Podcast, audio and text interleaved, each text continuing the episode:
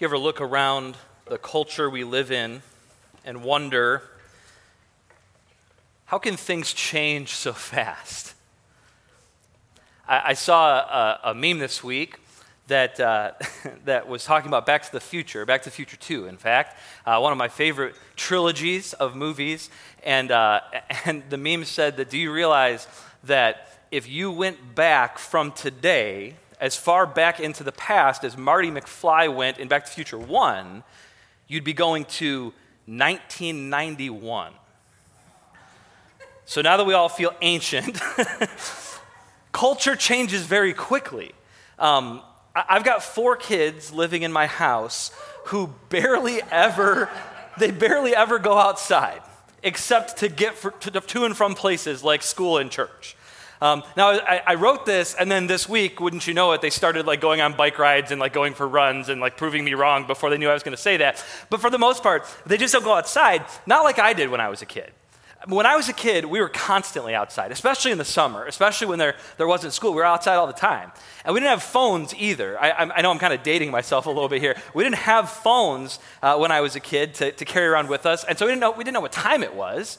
Uh, we just knew that you had to go home when the streetlights came on, right? When the streetlights came on, that was the indicator that, oh, I'm going to be late. Uh, and then you'd head home when the when the lights came on. And uh, Nintendo came out when I was three. Uh, was was first released, but I didn't get a Nintendo till I was seven uh, because it takes a long time for a kid to save that kind of money. Uh, so there wasn't a lot to do inside in the summer. And and even after I got a Nintendo, I mean, let's be honest, there's only, only so much Duck Hunt a person can play before it gets boring. Like once you're up right at the screen, you know, getting the ducks, it's boring. So you go outside and, and uh, man, we had a big yard Uh, growing up, and like when I was older, that we moved. We moved when I was in high school, and uh, in high school we had a pool in our yard, which was awesome. We were always out in the pool. Uh, before we moved, uh, the house that we had had this big yard, and my dad built this awesome uh, tree house, this awesome fort for us in our backyard. And man, it had everything. It had swings and monkey bars, and it had a, a, a lower level sandbox, but then like an upper deck, like clubhouse with like railings and a legitimate roof, and every toy toy weapon a kid could ever want. I mean, you don't have any idea how many toy weapons we had hanging in that treehouse um, because, you know, that's that's who we were. We like to play war a lot. Um, and, and man, as great as it was, as great as that fort was, we were always, as kids, looking for ways to, to make it better. We were always looking for like creative ways to improve it. Uh, and a lot of times that meant repurposing things for uses other than what they were intended for. Um, my family has a long, a long streak of doing things like this. Like we fix things with things that have no business being used to fix that thing. Um, we like to repurpose things and use them creatively. And I did this as a kid. Um, once I remember I tried to escape from the fort uh, when you know the neighborhood enemy showed up to attack, and I thought it would be a good idea to parachute off the roof with a garbage bag. Um, that wasn't a good idea, for the record. Um, that didn't work very well. I discovered that day they don't, that trash bags and parachutes are different. Like the physics of them are different. Um, another time I decided I was going to make a zip line. I think I've told this story before. I was going to make a zip line from a nearby tree into the tree house so that I could be hiding in the tree uh, in order to like throw a water balloon or something at the neighbors and then like quickly escape. And, you know, I, was, I wasn't, like, real small, but um, maybe I should have known. I don't know. But I had this scooter, right, in the garage, and I took it all apart, uh, and I, I pulled the rubber off the front wheel. And so it was just the rim, just the plastic rim, and it had, like, a groove in it. And I'm like, oh, this will be perfect. I got the handlebars to fit inside the hole in the rim. So I had handlebars with the wheel, and then I strung a rope from the tree down to the treehouse, and I'm like, here it is. This is a zip line. I've seen these on T V. It, it'll work, right? Didn't work, by the way.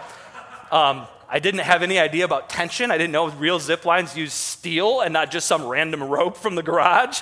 Uh, and so it stretched all the way to the ground. I basically just jumped out of a tree um, when I attempted the zip line. It's a wonder I didn't break more bones as a kid. And uh, as I got older, I learned more about physics, and I mostly stopped jumping off high things. But I never really stopped looking for creative ways to use things for other purposes. And this is confession time. When I wrote this, I didn't know my parents were going to be here, but this is confession time today. Um, I think they know this. I went to church uh, with, with this, this guy who worked for the stadium that the Detroit Pistons played at. And so he had tickets all the time. And he would come in on a Sunday morning and he would give us tickets. He would come to, you know, down to the student ministry and he would give the high school kids tickets to go if there was like a matinee game, a Sunday afternoon game, he'd give us tickets. And we go to the games all the time. And be, because, man, I'm embarrassed to tell this now. You guys, you guys are going to judge me. So we went to these games, right? And it was fun, but the Pistons weren't always like the best. Like there was a period of time when they were really good, but then there was some time where they weren't. And so we needed some ways to like amuse ourselves at the game. And after the game, we invented we invented this game where, you know, like the, the parking lot of a stadium has lots of traffic cones and things like directing you where to go.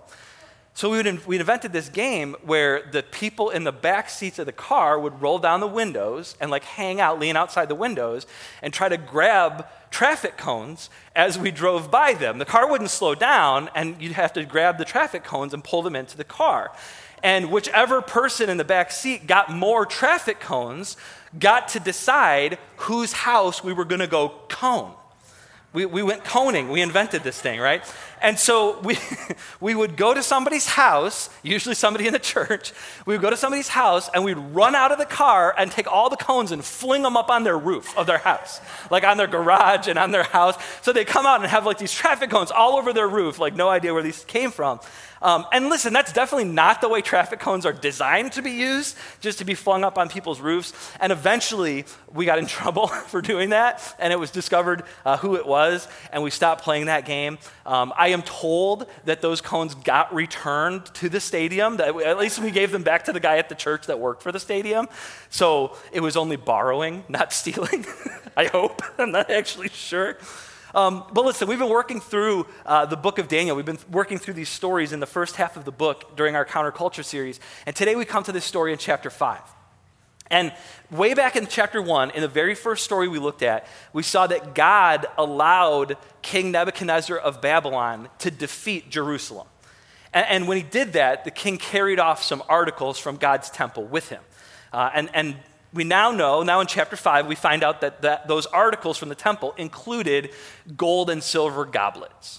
Uh, so the, these cups, these ornate cups that were used to worship God in his temple were part of the plunder. Uh, and Nebuchadnezzar is no longer the king. Now in chapter five, we have a new king. Uh, his name is Belshazzar, not to be confused with Daniel's Babylonian name, Belteshazzar, which is very similar and not confusing at all. Uh, Belshazzar, who decides to use these cups for worship, that were designed for worship in God's temple, he decides to use them for a very different purpose. Um, and, and, you know, very different than the way they were supposed to be used, uh, kind of like we did with our traffic cones. So the story starts in Daniel chapter five, uh, verse one. We're going to work our way through this whole chapter today, um, pieces at a time. So Daniel five, verse one, King Belshazzar gave a great banquet for a thousand of his nobles and drank wine with them. While Belshazzar was drinking his wine, he gave orders to bring in the gold and silver goblets that Nebuchadnezzar, his father, had taken from the temple in Jerusalem, so that the king and his nobles, his wives and his concubines might drink from them. So they brought in the gold goblets that had been taken from the temple of God in Jerusalem, and the king and his nobles, his wives and his concubines drank from them. As they drank the wine, they praised the gods of gold and silver, of bronze, iron, wood, and stone. Suddenly, the fingers of a human hand appeared and wrote on the plaster of the wall near the lampstand in the royal palace. The king watched the hand as it wrote. His face turned pale, understatement, and he was so frightened that his legs became weak and his knees were knocking. That's very cartoony. The king summoned the enchanters, astrologers, and diviners. Then he said to these wise men of Babylon, "Whoever reads this writing and tells me what it means will be clothed in purple and have a gold chain placed around his neck, and he will be made the third highest ruler in the kingdom." Then all the king's wise men came in, but they could not read the writing or tell the king what it meant. Uh, so Belshazzar became even more terrified, and his face grew more pale. His nobles were baffled. The queen, hearing the voices of the king and his nobles, came into the banquet hall. "May the king live forever," she said. "Don't be alarmed. Don't look so pale. There's a man in your kingdom who has the spirit of the holy gods in him. In the time of your father, he was found to have insight and intelligence and wisdom like that of the gods. Your father, King Nebuchadnezzar, appointed him chief of the magicians, enchanters, astrologers, and diviners. He did this because Daniel, whom the king called Belteshazzar, was found to have a keen mind and knowledge and understanding, and also the ability to interpret dreams, explain riddles, and solve difficult problems. Call for Daniel, and he will tell you what the writing means." So chapter four ended with Nebuchadnezzar returning to the throne after turning back to God and getting his sanity back. But all of a sudden, in chapter five, we've moved on to a new king. Uh, the Bible doesn't tell us what happened to Nebuchadnezzar. We just move on. It's just a new story, a new king. And so we know from history, uh, you know, from archaeology and, and, and from, from studying history, that after King Nebuchadnezzar's death, his son, Amal Marduk, ruled for two years, just two years. Uh, and then uh, a king named Neraglysser ruled for four years. And then his son, Labashi-Marduk, ruled for just a few months. And so if you're add, doing, the, doing the math, that's about six and a half years after Nebuchadnezzar of other kings. And then came a king named Nabonidus. Uh, and and it, in, in the historical rest, records, Nabonidus is listed as the last king of Babylon before it's conquered by Persia. And so until recently, Belshazzar was, wasn't known in history. We didn't have a record of who this guy was. And people used it as a reason to, to question the Bible's accuracy. Uh, that the Bible made mis- made this mistake. It's it's it's it's easy thing. It's just history. It's just a historical record. They should have known who was king, but they didn't, and so it must have been a mistake. Well, as things go, uh, and and more archaeology is done, we learn more things. That's kind of how science works. We learn more things as we go, and we have since learned uh, that Belshazzar was a real person. Uh, in fact, today we have at least thirty-seven different ancient texts that mention Belshazzar uh, as a prominent uh, leader in Babylon, and we now know that he was the son of Nabonidus. So Nabonidus is the king, Belshazzar is his son.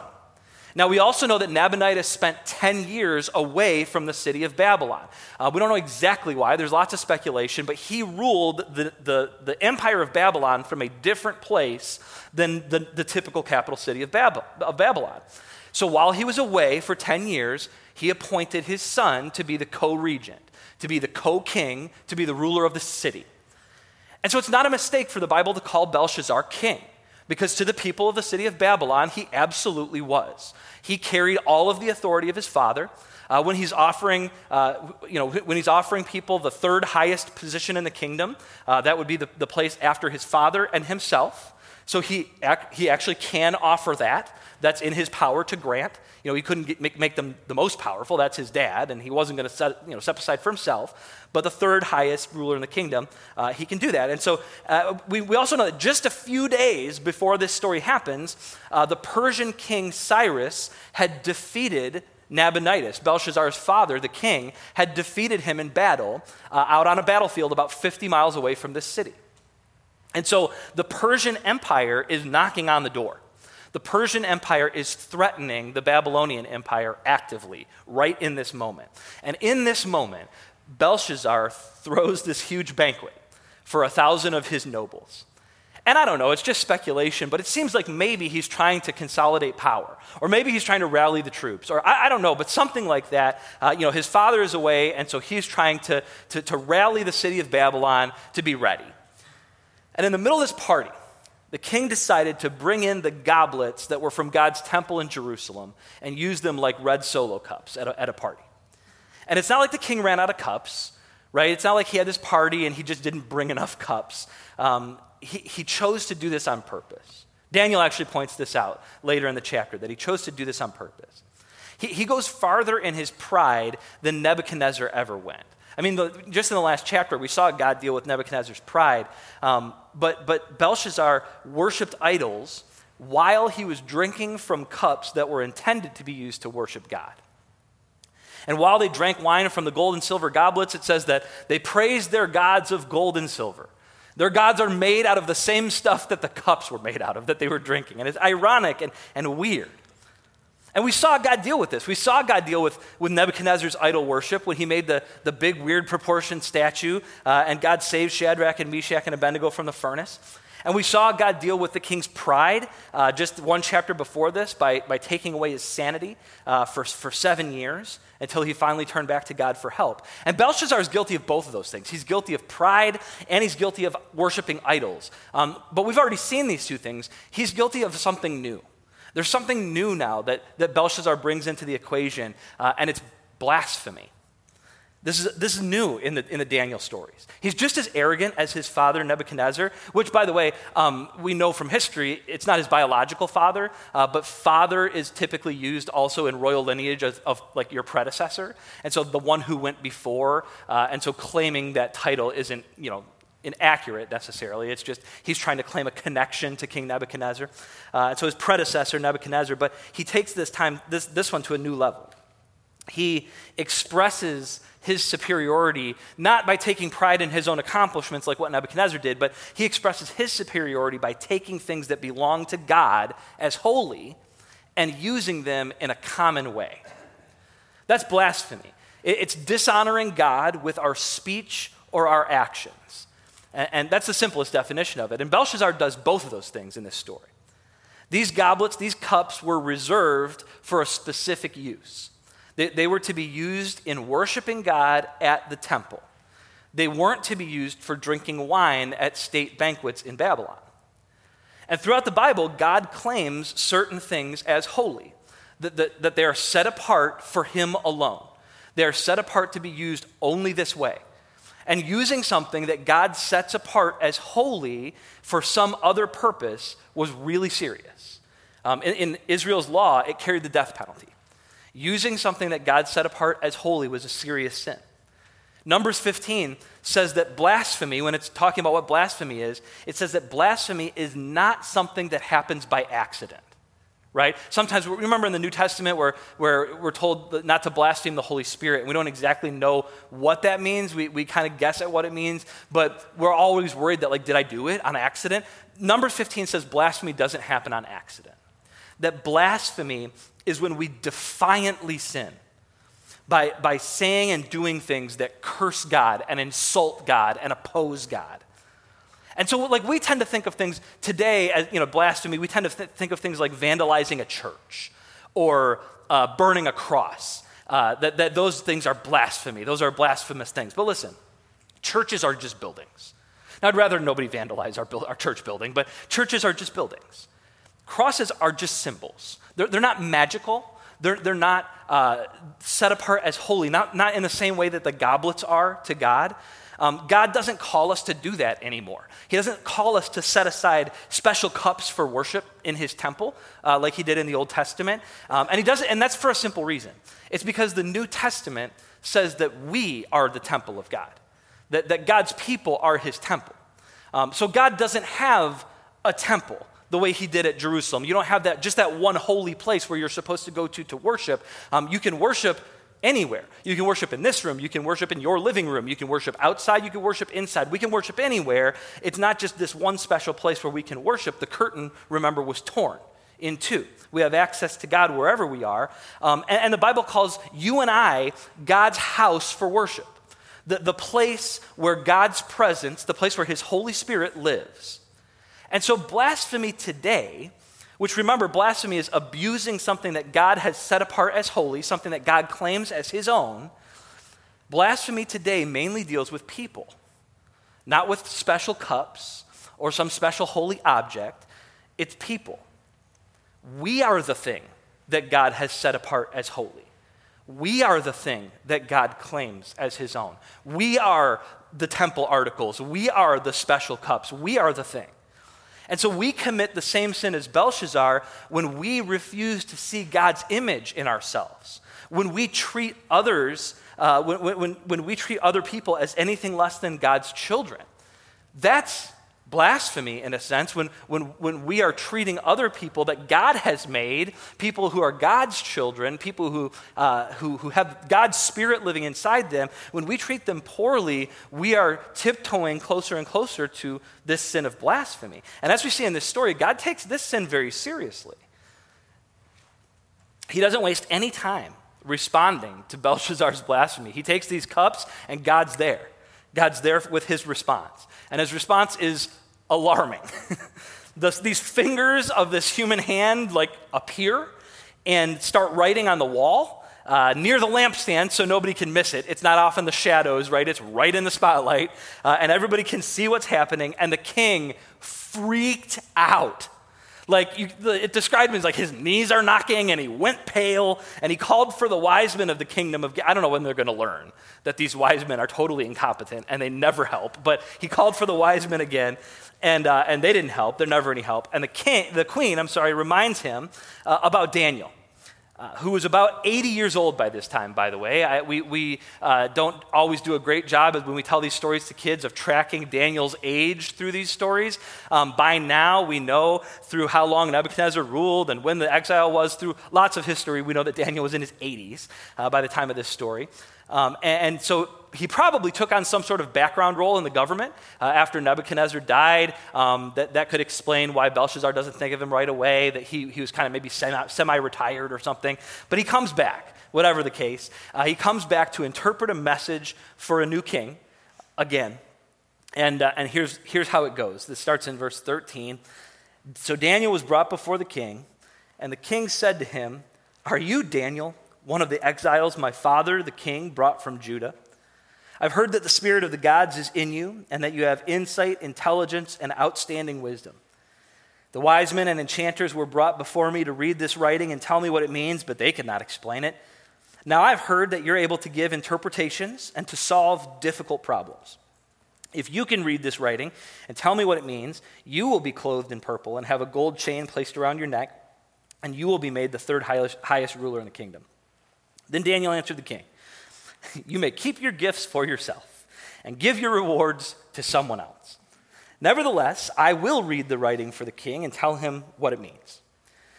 Your Majesty, the Most High God gave your father Nebuchadnezzar sovereignty and greatness and glory and splendor. Because of the high position he gave him, all the nations and peoples of every language dreaded and feared him. Those the king wanted to put to death, he put to death. Those he wanted to spare, he spared. Those he wanted to promote, he promoted, and those he wanted to humble, he humbled. But when his heart became arrogant and hardened with pride, he was deposed from his royal throne and stripped of his glory. He was driven away from people and given the mind of an animal. He lived with the wild donkeys and ate grass like an ox, and his body was drenched with the dew of heaven until he acknowledged that the Most High God is sovereign over all the kingdoms on earth and sets them over and sets over them anyone he wishes.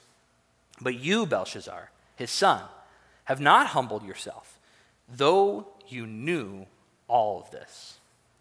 Instead, you set yourself up against the Lord of heaven. You had the goblets from his temple brought to you, and you and your nobles, your wives, and your concubines drank wine from them. You praised the gods of silver and gold, of bronze, iron, wood, and stone, which cannot see or hear or understand, but you did not honor the God who holds in his hand your life and all your ways." Belshazzar reminds Daniel that he's a captive. Like Daniel forgot, right? Reminds him that he's a captive. He interrogates him like he's a prisoner. Even though he he knew full well the role that Daniel played with King Nebuchadnezzar. And if he didn't, the queen just reminded him, remember? So this king's pride is even worse than Nebuchadnezzar's pride. As Daniel goes on to explain what's happening, he he, he says at least Nebuchadnezzar had a basis for pride. Right? He could say, you know, you're promoted and you're promoted, and, and or he could say, nope, you're, you know, you get the death penalty, and that's what happened. But, you know, this guy isn't even the, the, the main king in all the land. You know, his dad is the king. So, you know, Nebuchadnezzar at least had a, a basis for pride in his accomplishments. He had real power over people, but but Belshazzar's just showing off at a party. And if God can humble a king like Nebuchadnezzar, a real king, a king with real power, imagine what he can do with a king like Belshazzar. And Daniel's point is that he should have known better. He knew what he was supposed to do, but he chose pride and idolatry and blasphemy. He chose something else. God gave Nebuchadnezzar a chance to repent, but Belshazzar, Daniel says, should have already known how to live from Nebuchadnezzar's story. He should have known. He should have learned from the king's experience with God, but instead, he deliberately defied God. See, God gave Nebuchadnezzar a chance. He gave him a chance to change, and then he gave him a chance to repent. But Belshazzar doesn't get any chances. And we wonder why. It seems really random and arbitrary, right? Why would God give Nebuchadnezzar a chance and not Belshazzar a chance? But this story seems to say it's because he should have known better. And today, we're a lot better informed than Belshazzar was about who God is, about what's important to God. Um, we've been warned. We've been given clear directions about the way God wants his people to live. Uh, God himself has given the people of the world a direct message through his word. We, we have the word of God. Romans one says that what may be known about God is plain to them because God has made it plain to them. They, they can read all about him. Since the creation of the world, God's invisible qualities, his eternal power and divine nature have been clearly seen, being understood from what has been made, so that people are without excuse. If Belshazzar had no excuse for his blasphemy and his pride and his idolatry, then neither do we. If Belshazzar should have known better, so should we. We should know better. We have God's word. But, but so many times, instead of using God's word to discover what God wants from us or to, to change our lives in order to fit God's way, so many times we use God's word to find these verses and these ideas out of context to support our opinions and our positions. And, and we use it to, to make memes as weapons to, to fight against anyone who might disagree with us. And listen, I, I would compare the way that we sometimes use God's word, the way we misuse God's word in the world today, I would compare that with the way Belshazzar misuses these temple goblets. Because he takes something that God has set apart as holy, something that God gave to his people to be used in worship, and he mocks God by using it selfishly, by using it for his own purposes, by using it to worship his own gods. And I have to ask, is our reckless abuse of the Bible to suit our own needs any different than that? I once saw I once saw a, a sermon that's always stuck with me, where uh, we were, he was taught the, the preacher was talking about this, about the ways we abuse and mistreat the Bible, and he had a Bible on stage with him, and he just started ripping things out that he didn't like. He's like, "Oh, we don't like this. Get rid of that." Rip out a whole page. "We don't like that story. We don't like what Jesus is trying to teach us with that." And that's like, how could you do that? That's offensive. Well, yes, it is, isn't it? But that's what we're doing when we're just picking and choosing. I like that part in the Bible. Nah, nah, that's, I can't, I can't do that. With this, God's given us his word. He's told us how to live. And, and, and when we trample on his word, it's blasphemy. It's the same thing that Belshazzar was doing. God gave him Nebuchadnezzar's story to learn from, and God gave us a whole book filled with stories to learn from. The Bible is there for us to know God better, to know the way God wants us to live. It's not here for us to just use it to support our own agendas and to advance our own causes. The Bible is here for us to honor and worship God, not for us to beat others into submission. Okay, rant over. Let's keep going in the story. Daniel chapter five, verse twenty-four. Let's finish it. Therefore, God sent the hand that wrote the inscription. This is what this is the inscription that was written. Mene, Mene, Tekel, Parsin. And here's what these words mean, conveniently. Thank you, God, for the meaning right away. Uh, Mene, God has numbered the days of your reign and brought it to an end. Tekel, you've been weighed on the scales and found wanting. Perez, which is the singular of parson, by the way. It's not a different word. It's just singular form, plural form. Perez, your kingdom is divided and given to the Medes and Persians. Then at Belshazzar's command, Daniel was clothed in purple. A gold chain was placed around his neck, and he was proclaimed the third highest ruler in the kingdom. That very night, Belshazzar, king of the Babylonians, was slain, and Darius the Mede took over the kingdom at the age of sixty-two. So the writing on the wall is three different nouns. Mene, Mene, Tekel, Parsin. The first one's repeated for emphasis. When the Bible repeats something, it's for emphasis typically. And as nouns, these words are units of money. Uh, and so the phrase literally reads, mina, mina, shekel and a half. Um, it, it's, it's, it's a phrase of money, uh, which again wouldn't make a ton of sense until there's someone to interpret it. Um, Daniel's interpretation takes the nouns and makes them verbs. Numbered, weighed, divided. Belshazzar and the Babylonians have not measured up to God's standard. Uh, even though he gave them Daniel to explain his message, uh, plenty of chances to obey him and change. Uh, they haven't, they didn't. And so now God is going to allow another power to come to the throne, a new empire to come and take over. And the king acknowledges that Daniel's interpretation is true uh, because he gives him all the stuff he promised. He gives him uh, you know, the reward. Not that it really matters, because in a few hours, the, the king doesn't have anything to give anyway. Uh, it's, you know, what good is it going to be for Daniel to be the third highest ruler in the Babylonian Empire when there is no Babylonian Empire anymore? And this story lines up again with what we know from history, that the city of Babylon fell at night during a banquet in a surprise attack from the Persian Empire. We actually even know the exact date, on October twelfth, five thirty-nine B C. And so this is attested in history that this event happened. And in this case, God's judgment happened immediately. God didn't give chances. God didn't give him a year like he gave Nebuchadnezzar. It was that night. And the Bible is clear that God judges.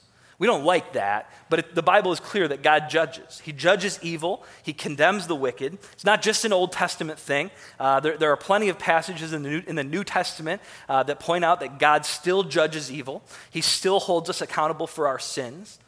And the Bible is also clear that judging evil in the world is God's role and not our role. In, in Romans two, it says, "You, therefore, ever all of us, you have no excuse, you who pass judgment on someone else. For at whatever point you judge another, you're condemning yourself, because you who pass judgment do the same things. Now we know that God's judgment against those who do such things is based on truth. So when you, a mere human being, pass judgment on them and yet do the same things, do you think you'll escape God's judgment?" And in Matthew seven, Jesus tells us, "Do not judge, or you too will be judged. For in the same way you judge others, you will be judged. And with the measure you use, it will be measured to you." Whoa. The Bible warns us not to set ourselves up above other people to decide whether or not they're guilty of sin. That is God's role, not ours. So real disciples show mercy to other people because that's the way God has treated us. God shows mercy to me, I show mercy to you. Can you honestly say that you want God to judge you in the same way you judge other people? Because I can't. I for sure don't want God to judge me the way I sometimes struggle and judge other people, even if I don't mean to, even if it just kind of snaps and ha- happens accidentally. I do not want God to judge me by my standards. When we judge other people, we're making ourselves, our opinions, our way of doing things, we're making that the standard. That's the thing that everyone has to live up to. They have to live up to my way. And man, when we do that, we're putting ourselves in the place of God. We are taking a role that is God's alone, and we're saying, no, I can do that better. And God hasn't responded super favorably to those kinds of attitudes in, in these stories in Daniel. The only time throughout the whole Bible that we're actually asked to judge others is in the church, not outside of the church. God will judge the people outside of the faith, people like this king, like Belshazzar. God will hold them accountable for their choices, for their actions. We're called to show them love as we share the message of God's grace with them, and, and as we hope that they will turn to God and turn away from sin like Nebuchadnezzar did. Daniel hoped that Nebuchadnezzar would choose God. He didn't know if he would or not, but he, Daniel's job was just to faithfully deliver the message and, and, and pray for him and hope that he would choose God. But when it comes to people inside the church, Paul says this in First Corinthians five. "I wrote to you in my letter not to associate with sexually immoral people." And we're like, that's right. We don't want to be around those people. And then Paul says, "Not at all, meaning the people of this world who are immoral, or the greedy and swindlers or idolaters. In that case, you would have to leave this world." He's saying if you refuse to associate with sinners, you won't be around anybody. He says, "But now I am writing to you that you must not associate with anyone who claims to be a brother or sister. Remember the family language we talked about last month about, about in the church. Anyone who claims to be a brother or sister but is sexually immoral or greedy, an idolater or slanderer, a drunkard or swindler, do not even eat with such people. What business is it of mine to judge those outside the church? Are you not to judge those inside? God will judge those outside. Expel the wicked person from among you. And that seems really harsh. I understand that that sounds really harsh, but listen, we get this so backwards. We're so backwards on this. We, we've become so used to just ignoring our own sins or, or justifying uh, what we do and explaining it away. We're, we're so used to just kind of like turning the other way when it's somebody we know in the church, like, oh, well, it's probably not that bad. And then we just go after, like as hard as we can, we go after the sins of the people in the world and, oh, they're terrible and the world is going to hell in a handbasket. And we judge and we judge and we judge. But the church's jurisdiction is restricted to our own people. God will take care of the sins of the world. We're called to show the world how to live for God, not to try to impose what we think God's standard of living is on the world around us. God has never called us to go out and impose a Christian nation on the world. That is not our call. God will judge the sins of the world, but we are called to hold one another accountable in the church. We who have made a commitment to follow God, we, the people, the people of the book, the people of the word, the people who should know better, we're called to help one another, to, to hold each other accountable so that we don't fall into sin like Belshazzar fell into sin, so that we don't fall under God's judgment in the same way. So we've got to stop being so backwards on this. We, we've got to stop trying to distance ourselves from non-Christians who are sinning, you know, and, and, and move, we've got to have to stop moving away from them while we're ignoring the unrepentant sins in our own lives and in the lives of other believers. We've got to stop that. We've got to get this stuff right. Because Daniel understood this. Daniel understood that judgment is God's job. And Daniel shows that living for God in a culture that isn't living for God means being willing to call sin, sin. I mean, Daniel didn't shy away from this stuff. But listen, he, he also wasn't running around beating people up with the Bible. I mean, he didn't have the Bible, but beating people up with God's word, God's messages, right? He he waited to be asked to, to come in and make this interpretation. Um, now, he was honest, he was bold, he was clear and courageous, uh, and, and he called sin, sin. And, and, and living for God in a culture that isn't means learning from what God has done in the past, uh, so we don't repeat the same mistakes over and over again, um, you know, being in the Bible. And it means living my life the way God's called me to live and letting God judge other people um, instead of spending all of my time judging other people. Living in a culture that's hostile to God means immersing myself in God's word so I can live God's way. And it means sharing the truth of God's word with the world around us without passing judgment on the way they've been living. Let's pray. God, these stories, they seem so distant from us, but at the same time, they, they really challenge us. And Father, a story like this that's, you know, it doesn't have this happy ending. It doesn't, it doesn't have the happy ending that we want to see where uh, the sinner turns back to you and repents, but, but in this story, it, it, the ending is judgment, not repentance. The ending is, uh, the, end, the ending is, is your judgment carried out on, a, on someone who refused to repent. And so, God, my prayer this morning is that we would not be like Belshazzar, that, that we would not refuse to repent, that we would not get so sucked into to judging and judging and judging all the, the bad things that are happening in the world around us, and instead focus on living and living and living for you. Uh, Father, thank you for your son, Jesus, uh, and for the communion that we're about to celebrate uh, in his honor. It's in his name. Amen. So with Nebuchadnezzar, God showed how he's able to overcome the pride of a powerful ruler by humbling him into repentance. Um, Nebuchadnezzar's pride triggered this uh, humbling response that eventually uh, led him to turn back to God. But with Belshazzar, God shows what he does with a person who refuses to repent. And either way, God shows that he's more powerful. than the leaders in our world that seem uh, to hold our lives in their hands. They seem to be so, so powerful. And that's what happens at the cross too. God shows that he is more powerful than the leaders of the world. The leaders of the Jews and the Romans thought that they were exercising their power over Jesus by sentencing him to death until God used it to forgive our sins and to conquer death once and for all. And so we take communion every week uh, to remember all that the cross means to us and as a reminder to repent of our sins and turn back to God. So when the tray passes by this morning, go ahead and take a set of cups and hold on to them uh, until we can take communion together. His body given for us, and his blood poured out for our sins. Amen. So this week, get into God's word. I mean, really, that's the bottom line as I went through this story.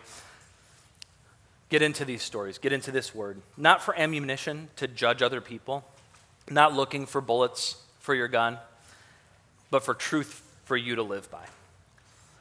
And so don't forget, Uh, we mentioned last week that there is a, a congregational vote today right after our service uh, to affirm uh, the elders and the chairman, the vice chairman, and the treasurer of our, our congregation uh, for this next term, for this next uh, this next period of time. And so we're going to do that uh, just right after service this morning. If you'd like to stay and vote, it'll be very quick.